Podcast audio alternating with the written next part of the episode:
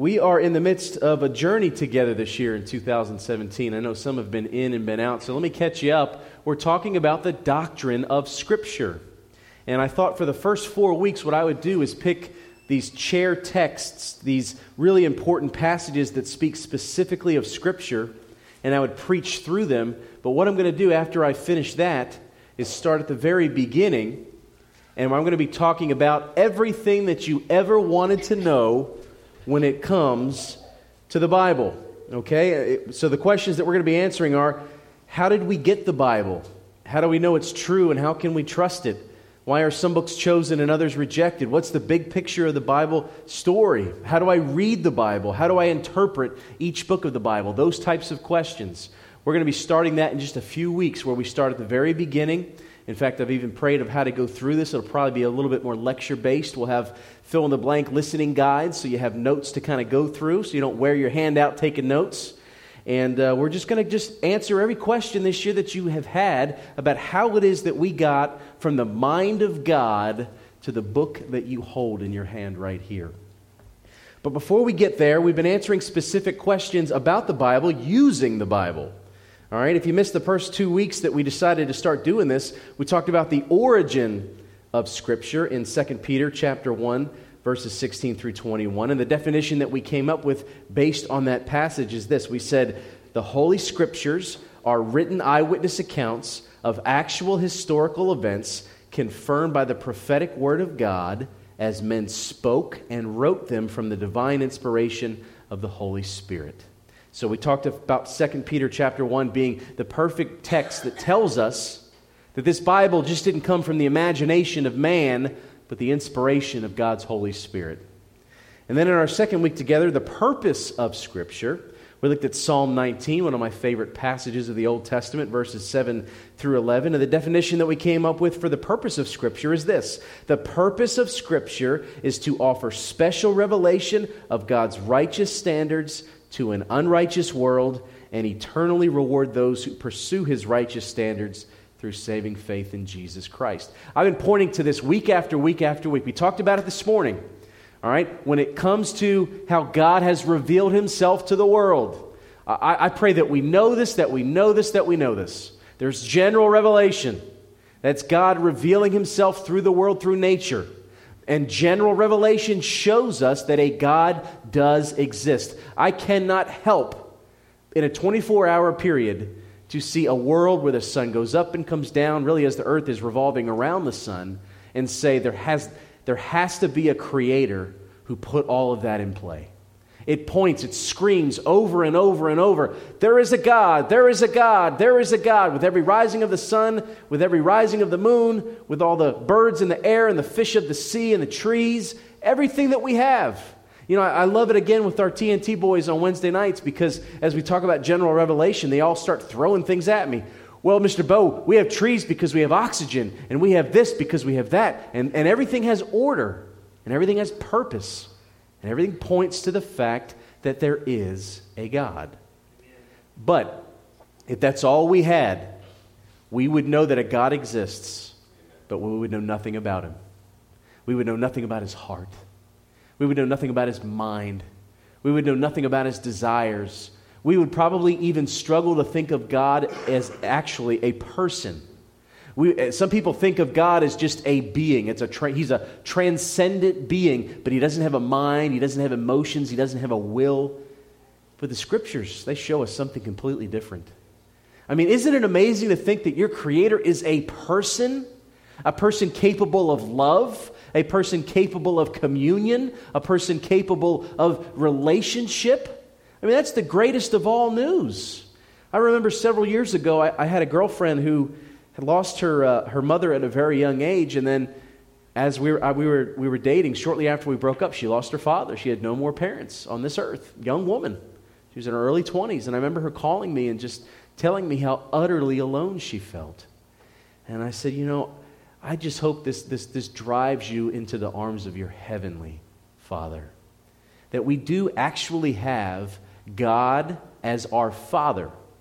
We actually have a divine parent who loves us and knows us and cares for us. And if we did not have the Bible, we would not know anything about him other than there is a God who exists, but he's just a plain, generic God that we cannot reach out to and have communion with at all.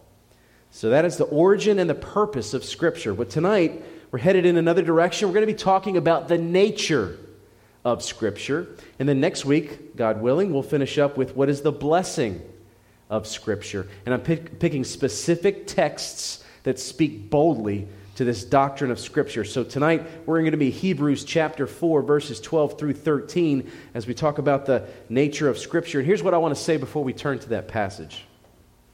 What I want to say is that well intentioned pastors of contemporary churches, and there's a lot of them popping up all over the place. Statesboro is a hotbed for those contemporary churches, and some of them I heard are outstanding, by the way. Uh, they sometimes use the word relevant. Come and worship with us because we teach relevance in our church. However, they also claim that most traditional Bible teaching churches don't deal with significant issues that affect us today. But if the Bible comes from the mouth of an eternal God, isn't it as relevant today as it's ever been? If this is God's word, is it not as relevant to us now as it was the day it was penned by its original authors? The real issue is understanding the nature of Scripture. So, what can the Bible teach us about its very nature, and how should we be responding to this truth? That is the question that is posed to us tonight as we consider the nature of Scripture. And for us to find the answer, let's turn again to Hebrews chapter 4, verses 12 through 13. Again, Hebrews chapter 4, verses 12 through 13. And if you would stand once again out of the reading and the reverence of God's holy, infallible, and errant word. We're in Hebrews chapter 4, verses 12 through 13. Hear the word of our Lord, starting in verse 12. For the word of God is living and active, sharper than any two edged sword, piercing to the division of soul and of spirit, of joints and of marrow, and discerning the thoughts and intentions of the heart. And no creature is hidden from its heat but all are naked and exposed to the eyes of him to whom we must give account. Let us pray together. Heavenly Father, again, we love you and thank you and praise you for this day that you have made. Father, what a joy it is to open your word for the very reasons that we just spoke moments ago that you are a person who desires to be known, has clearly revealed who you are and has offered us to have eternal communion with you through your Son. Father, I pray that we would just enjoy and, and, just relish this time together as we open up your word and consider the nature of your holy scriptures. They are, they are supernatural, miraculous, revelation given to us. Help us to understand the nature of your word that we may be obedient to your word and know you in a greater way. All these things we pray. We pray in Jesus' name. And God's people said, Amen. As always, as we dive into Hebrews chapter 4, I think it, it's uh, responsible for us to take just a minute and talk about the context here in chapter 4. Uh, Hebrews, great book. Uh, we talk often about the fact the author is anonymous. We don't know quite who it is, uh, but we do know whoever it is, he is inspired by the Holy Spirit. This is God's saturated word. And as we look here in chapter number 4, right before we get to this passage, we're seeing the author talk over and over and over about the disobedience of Israel, and because of their disobedience, they could not enter into a Sabbath rest. And then it gets to pointing directly towards Christians, and the author says, you do well to be obedient to God so that you can enter that rest that Israel never had an opportunity to enter into. And so the author's talking specifically about this Sabbath rest and about being obedient to God. In fact, in the very beginning of that passage, it said, Let us therefore strive to enter that rest so that no one may fall by the same sort of disobedience. And then in verse 12, off to the races. The author begins to talk about the very nature of Scripture. And I want to make three points about the nature of Scripture and kind of build on that the way I've been doing the past couple of weeks. And so here's the first thing that I would like to say in terms of what this passage can teach us, and that is this. Number one, first part of verse 12 the Holy Scriptures are God's living and active Word. All right, the Holy Scriptures are God's living and active Word. First part of verse 12 for the Word of God is living and active. Again, this squashes the idea of those contemporary churches that say, well, what we teach is relevance in our church. All right? Those type of churches often don't depend upon the word of God because they think the way to draw a crowd, the way to grow people into the image of the Lord Jesus Christ is to take issues of, this, of the day, social issues, and just discuss them in the church. And I don't think there's anything wrong with that as long as that does not take the place of the preaching and the teaching of the Word of God because this is as relevant today as it has ever been. And the reason that I know that is because God Himself says His Word is living and it's active. There is nothing about that that is past tense. It was before, it, it is today, it will always be. Living and active words from the mouth of our very Creator. This is not word that comes from human inspiration. If it was, all right, as soon as we evolve as human beings, it would be a thing of the past. But it's divine inspiration. And God is eternal. Therefore, His Word is eternal. And isn't it amazing? I mean, I can't tell you how many times I've preached since August here, and some, one of the Sunday school teachers will come up to me and say, Man, what you hit on is just exactly what I've been hitting on in Sunday school class, right, Brother Eddie? You've mentioned that a few times, and that has nothing to do with me or Brother Eddie. That's just the Word of God being living and active, speaking to the individual conditions of our lives.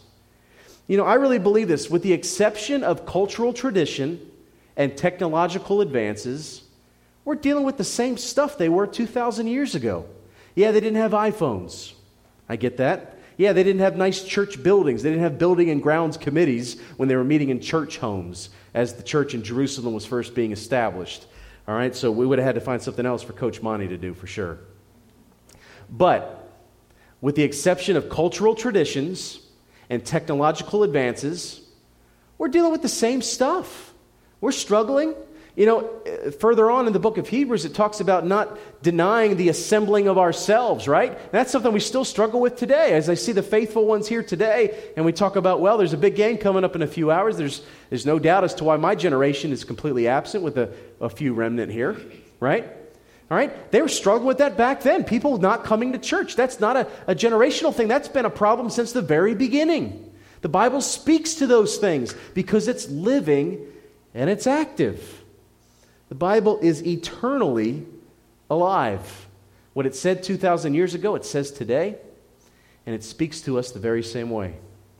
And it also has an active purpose. All right? This, this gives me so much comfort as a preacher that no matter how much I screw it up behind the pulpit, no matter how much I try to preach the word and be faithful to it, no matter what I do to foul it up, God's word is still going to achieve its purpose. Amen? All right? Isaiah 55 11. So shall my word that goes out from my mouth, it will not return to me empty, but it shall accomplish what I, which I, that which I purpose, and shall succeed in the thing in which I sent it. That means that as soon as God's word is proclaimed and it is sent out, it will not come back void. It will achieve what it was sent out to do. And my job and the job of anyone who teaches or preaches and opens this book is simply to proclaim truth. And as truth is proclaimed, it will come back unvoided. It will come back actively used for the purpose of God and the glory of God. And, and, and, Brother Larry, you and I were talking in the truck this afternoon. We don't know all the things that God's doing in the hearts and minds of men and women. That's why I don't ever pay attention to who comes down during the altar call and who doesn't. Because you don't know what's happening in the pews. But I do know this if I'm being faithful to preach the truth, God's Spirit's going to use God's word to change God's people. All right? It's living and active. And God sends it out. And all He's asking me to do is to be a conduit, to send it out and let God use it the way only God can. That's why, I'll, let me also say this, and I know that I, I speak to people of like mind in this room, but I'm telling you, it's coming. Churches are getting away from the preaching of the Word of God because they believe this particular format of teaching is no longer worthy. It's no longer effective. Well, it was effective 2,000 years ago. It's going to be effective today and effective as long as God's church is here because we are called to proclaim the truth of the Word of God. It's living, it's active. God will do what only God can do. We're just called to stand up and proclaim it. So, number one, the Holy Scriptures are God's living and active Word. Not only that, the second part of verse 12 teaches us this. Number two, this living word discerns the truth of the human heart. This living word discerns the truth of the human heart. Second part of verse 12 says, sharper than any two edged sword, piercing to the division of soul and spirit, of joints and marrow, and discerning the thoughts and intentions of the heart. Now, I have seen scholars and preachers try to walk through that passage and they look at soul and spirit and joints and marrow and they try to, to overdo it. Let me just let me just get through this. When, you, when I read that passage, what that basically says is the Bible gets through all the red tape. It gets through your flesh all the way to the soul and the core of who you are, and that core is the heart. The core of you is the human heart. Your heart is the steering wheel of your soul. It is the real you. You can't put lipstick on the heart. You can put lipstick on the outside. You can put a veneer on the outside. You can show the world something that you're really not, but your heart will all, always tell the truth on you. And the Bible is what discerns that the heart, the human heart. The Bible is what peels the layers back so you are naked before God and your heart is showing its truth. Uh, I want to share two passages that speak specifically about the human heart. Proverbs chapter 4 verse 23 says, "Keep your heart with all vigilance, for from it flow the springs of life." In fact, that's the passage I chose to preach at our baccalaureate service last May. Because one of the worst things that comes out during graduation time, and Christians who, are, who are good in, have good intentions say these things, but parents and grandparents put their arms around their kids at graduation and say, no matter what happens, follow your heart. Follow your heart. But the Bible says that the heart is wicked and deceitful. Who can know it? The Bible doesn't say to follow your heart, the Bible says to guard your heart and follow God. Amen. Right? Because the, the heart, if we follow the heart, it will lead us astray. Amen. Because all of us are born with imperfect hearts. I, I, I, used this example when I was a, a, youth pastor, and we laugh about this all the time. Adina can tell you this more than anybody. I said, uh, and I talked about the mind, but this one also deals with the heart. I said, imagine that your, your mind is a, is a glass container. And when you were born, that glass container would contain both white and black marbles. And white marbles were those pure intentional thoughts, and the, and the black ones were the evil intentional thoughts. And every single one of us is born with white and black marbles. We're not as bad as we could be, but we're not as good as we should be. We are born tainted. We are born sinful. We are born depraved. It's a part of our fallen nature because of our ancestors, Adam and Eve. We're born into this sinful nature. As I said this morning, you're born running away from God. That's why we have to be saved. I think sometimes we think that we started off good and then veered off the path. No. As I look at my daughter and I hold my two and a half month old daughter, I know that if Jesus Christ has not become the Lord and Savior of her life, there's nothing I can do. Jesus is her only hope. Jesus is her only hope. And why? The human heart. It's wicked. Now, before I became a Christian, I don't think I ever thought about that, and we'll talk about that in a second. But let me just read the second uh, passage that really points to the truth of the human heart. Luke chapter 6, verse 45, Jesus hits the nail on the head. He kind of takes the same truth and hits it from a different angle. He says, The good person out of the good treasure of his heart produces good, and the evil person out of the evil treasure produces evil. For out of the abundance of the heart, the mouth speaks. That means that eventually, you open your mouth long enough, people are going to get to know the real you because out of the mouth, comes what is really in the heart. And this helps us to overcome what I call the I'm a good person syndrome. In fact, I think most Christians go through this in the early stages of their life, their Christian life. When I was first a Christian and before I came to faith in Christ, I really did start to think that maybe I was not as bad as the world wants to make sinners out to be. Again, every Sunday we read that passage, right? 1 John 1. If we say we had no sin, we deceive ourselves and the truth is not in us. Well, I used to think, how bad am I really? I mean, gosh, I haven't made the 6 o'clock news for killing anybody, right? I'm, I'm still in school. My grades are decent. I respect my parents. I mean, how bad am I really? I had to become a Christian and had to really get into this word to see the depth of my evil. And that's a powerful word. We don't like to say we don't like to say that about ourselves that we're evil, but you know what? There's, there's, some, there's some cobwebs deep, deep down in the pit of my soul that I just don't want to admit. And they come up at the strangest times. All right, especially now as a parent. I'm learning so much selfishness that has been buried so far deep within that it's taken a wife and a child to bring to the surface, and God's saying, See, Bo, I'm cleansing you from this, but there is some wickedness and some evil and some deep rooted selfishness in you. And I'm using this, this, this gift I've given you and your family to show you that you've got a lot of work to do to become more like Jesus Christ. And it's the Bible that shows us those things, the depth of our hearts. You know, let me, let me just share a couple of more verses that really speak to how the Bible discerns our thoughts and intentions of our hearts. I'm going to share two that convicts every single one of us. All right, the first is James chapter 3, verses 8 through 11. It talks about gossip right? One of the classic texts in the New Testament about gossip. But no human being can tame the tongue. It is a restless evil full of deadly poison. With it we bless our Lord and Father, and with it we curse people who are made in the likeness of God. From the same mouth come blessing and cursing. My brothers, these things ought not to be. Doesn't that happen every Sunday? I've mentioned this, this illustration before, but how many times have you come into a church praising God and 20 minutes later, you're cussing somebody out in the parking lot because they cut you off. Yeah, you're praising God, and you're, and you're cussing somebody under your breath at Bedricks because they jumped in front of you in the buffet line. Why did that happen? Because it came from the depth of your heart.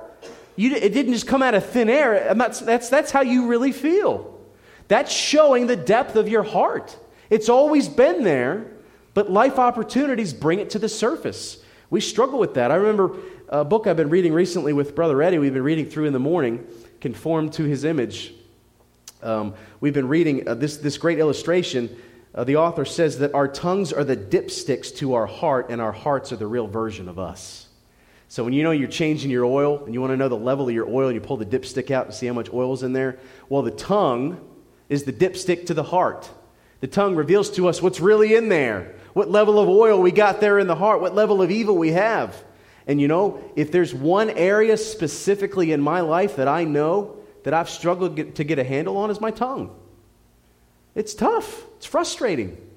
Because sometimes when you're talking with others and, and you're, you're, discussing stories and the facts of what's taken place in the last week, and they say, How so and so? And you kind of give them the details.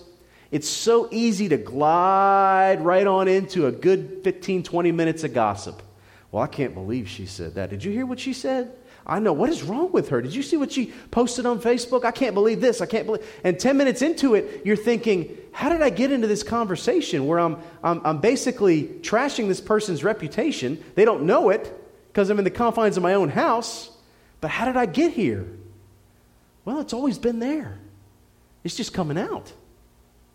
I mean, that's convicting when I know how, how hard it is not to gossip even for one week of my life, you know what that says to me? That says, I'm a sinner, and I need the grace of God with every breath I take. And it's the Bible that continues to convict me of these things. If the, if the book of James was not there and I had never read about gossip, maybe I would have said, well, gossip is not as bad as I think it is. But then I read James and God says, no, it is. It is as bad as you think it is. And you are struggling with it because you're a sinner. But let me give you one more example. This is Monty Tillman's favorite verse Galatians chapter 5, verse 22. He said, he said last week that he trembles every time he reads it. Right? The fruit of the Spirit. But the fruit of the Spirit is love, joy, peace, patience, kindness, goodness, faithfulness, gentleness, self control. Against such things, there is no law. So the next time, the next time you find yourself starting to think that you're falling into the I'm a good person syndrome, pull this out as your standard and say from the time that you went to bed to the time that you got up to what you did with every bit of oxygen in your lungs this very day, were you full of nothing but love and joy and peace and patience and kindness and goodness and faithfulness and gentleness and self control? Or are you struggling in one of those areas? All right, if anything else, I don't know someone who can say they are fully self controlled. I mean, in, uh, we just said gossip is an area where we struggle to tame the tongue. How can we tame the tongue? All right, we, we struggle with self control in that area. All right? I'll be honest with you. Sometimes, and, and we, we make jokes about this as Baptists, but sometimes we eat more than we should eat. We have a lack of self control. And that's not exactly something that God is fond of. It's a, it's a struggle. All right? Sometimes we, we struggle to have joy in times of suffering. But we're called to rejoice in the Lord always. I will say it again rejoice. The Lord is near. Right? He tells us that in Philippians. These fruits make it very difficult for us to stop and stick our chest out and say that we're good people. The Bible lays us bare before a holy God. We fail the fruit inspection. Right? I think about this all the time. If you try to go to Florida on I 95 and you have anything bigger than just a regular vehicle, the state um, agricultural institution, whatever that may be, they'll pull you over and make you go through a, a checkpoint. I remember when I moved to Daytona Beach, Florida, I had a U-Haul, was moving my stuff down there, and the state uh, agricultural inspection crew tried to pull me over on the side of the road. I couldn't get the padlock open fast enough, and I had nothing in there but a bunch of clothes and books and I don't know what else. But uh, they wanted to check my truck to make sure I wasn't smuggling agriculture. I wasn't smuggling fruit into Florida or smuggling fruit out of Florida. They were, they were the fruit inspectors. Well, I think about being a divine fruit inspector. It's a scary thing if you inspect your own fruit because you'll find the crop's not as good as maybe you hoped it would be. It gives us something to strive for, but it also keeps us humble. And that's what the Word of God does it discerns the truth of the human heart. Anytime I begin to think that I'm really starting to catch my groove when it comes to being more like Jesus Christ, if I need to be convicted, this is one passage that will do it every time. You know, even though Jesus Christ, they said there's nothing about his physical form that we would be attracted to him. Isn't it amazing how these, these fruits are something he embodied perfectly for 33 years? I mean, don't you think he would have drawn some, some attention with the fact that he was always full of love and joy, peace and patience and kindness and goodness and faithfulness and gentleness and self control? I mean, that's just amazing. And that's who we follow. And that's the Savior that we desperately need in our lives. So, number two, this living word discerns the truth of the human heart. Again, the heart is the true version of who you are. Before we move on to number three, I want, I want to keep that truth ever before us. Because if we let the world interpret truth for us, we'll begin to think of the human heart, and I've said this before behind this pulpit, we'll think of the human heart as a Valentine's Day method of of what the heart really is, that it's all just purely emotion. Well, emotions come from the heart, but the Bible cares a lot more about the heart than sometimes we do, because the heart is the real version of you. Doesn't it say in Samuel that, that uh, man looks at outward appearance, but it's God who looks at the heart? God who looks at the heart. It's one of the best illustrations I've ever seen was Abby Lanier when I was a youth pastor. She, uh, she made like 15 cupcakes uh, for it was a it was a morning devotion. She made like 15 cupcakes, and I think uh, five or six of them were filled with cream, and like four or five of them were filled with cotton balls.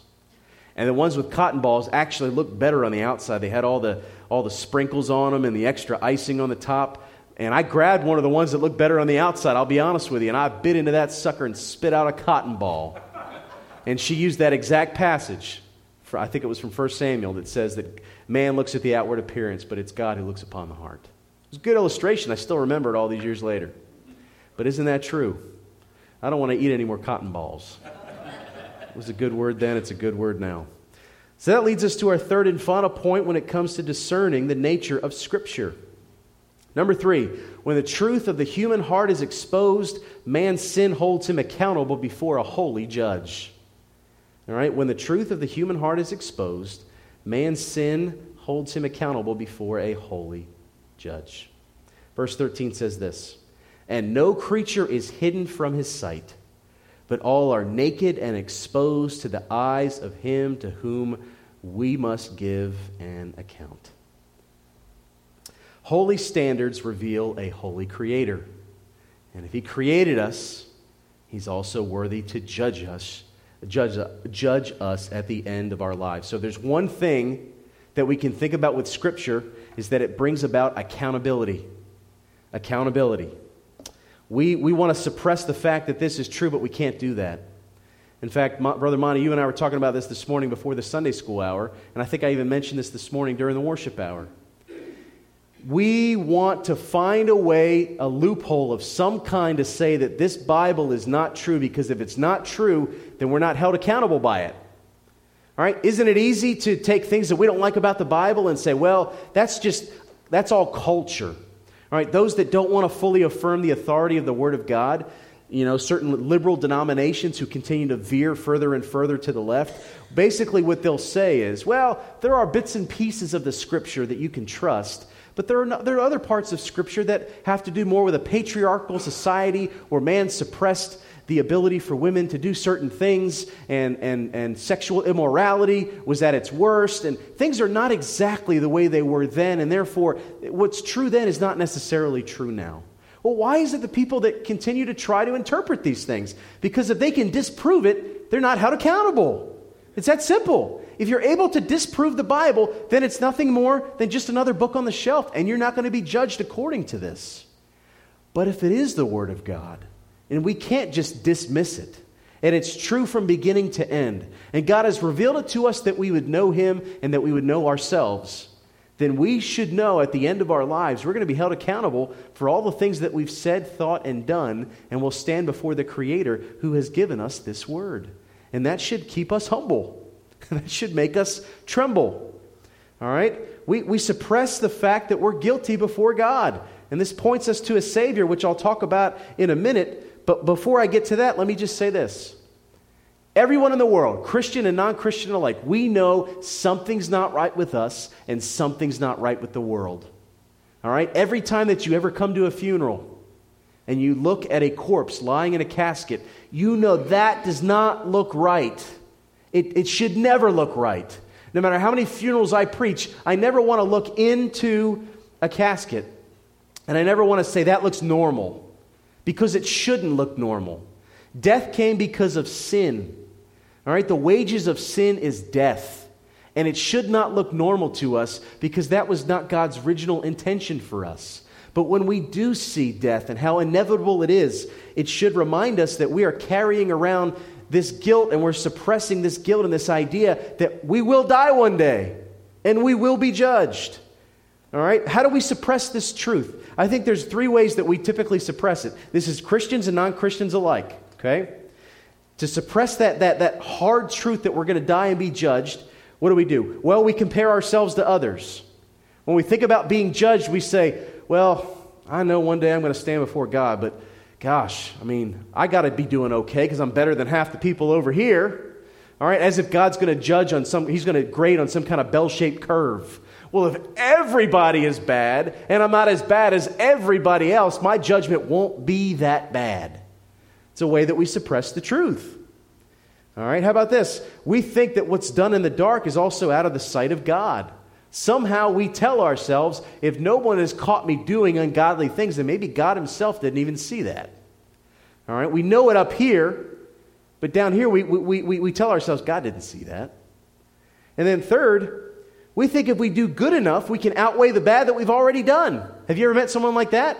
They're convicted over what they've done wrong in their life, so they say, For the rest of my life, my good is going to outweigh my bad. I'm going to outlive all of my sin by living nothing but righteousness, and maybe when I die, they'll cancel each other out. Every good deed for every bad deed, and then when I die, it'll be kind of breaking even.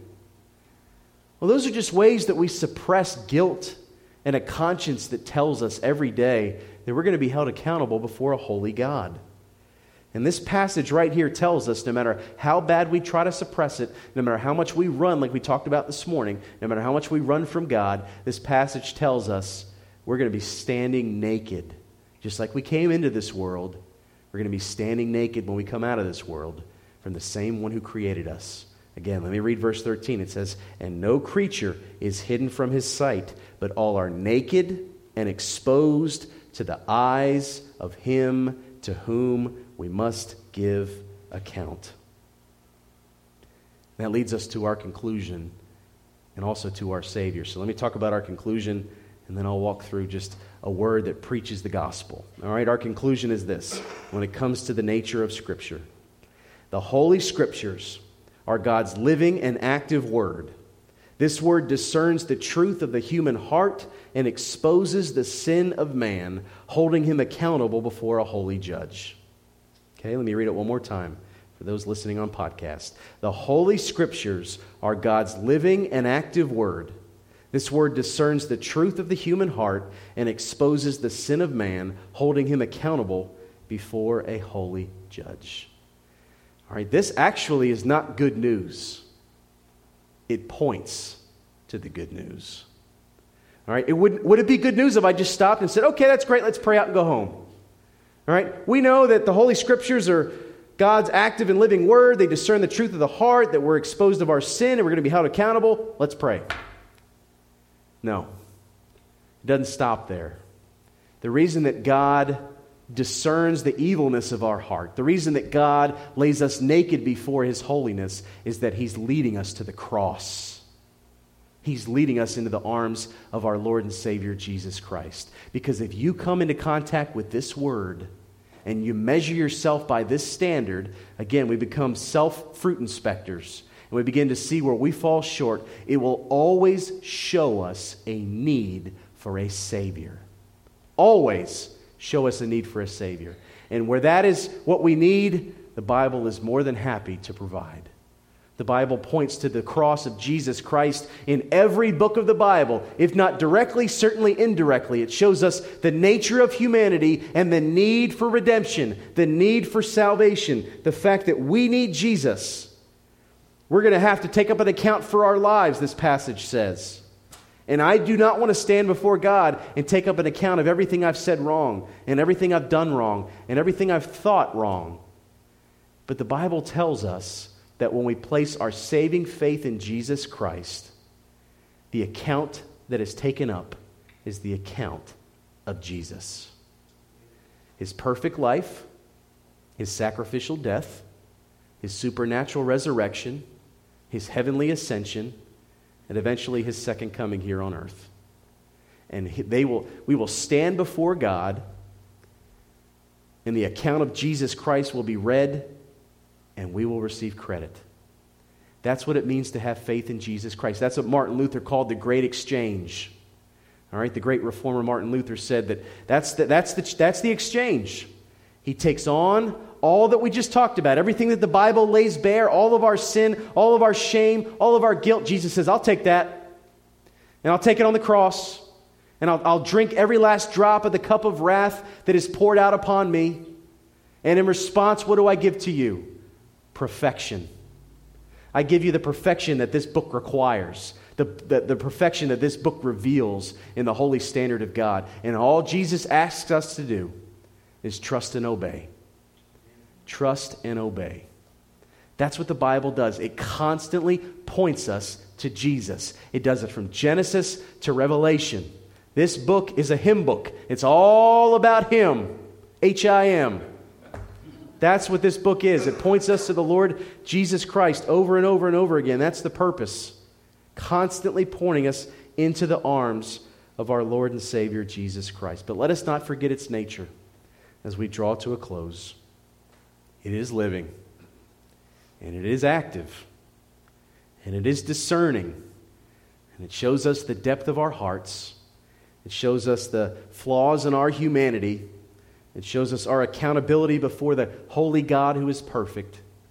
But it should always lead us into the arms of a loving God who is full of grace and truth if only we'd place our faith in Jesus Christ. I pray that that would be the true reason that we have this nature of Scripture today is that it draws us closer and closer to Jesus. Let us pray together.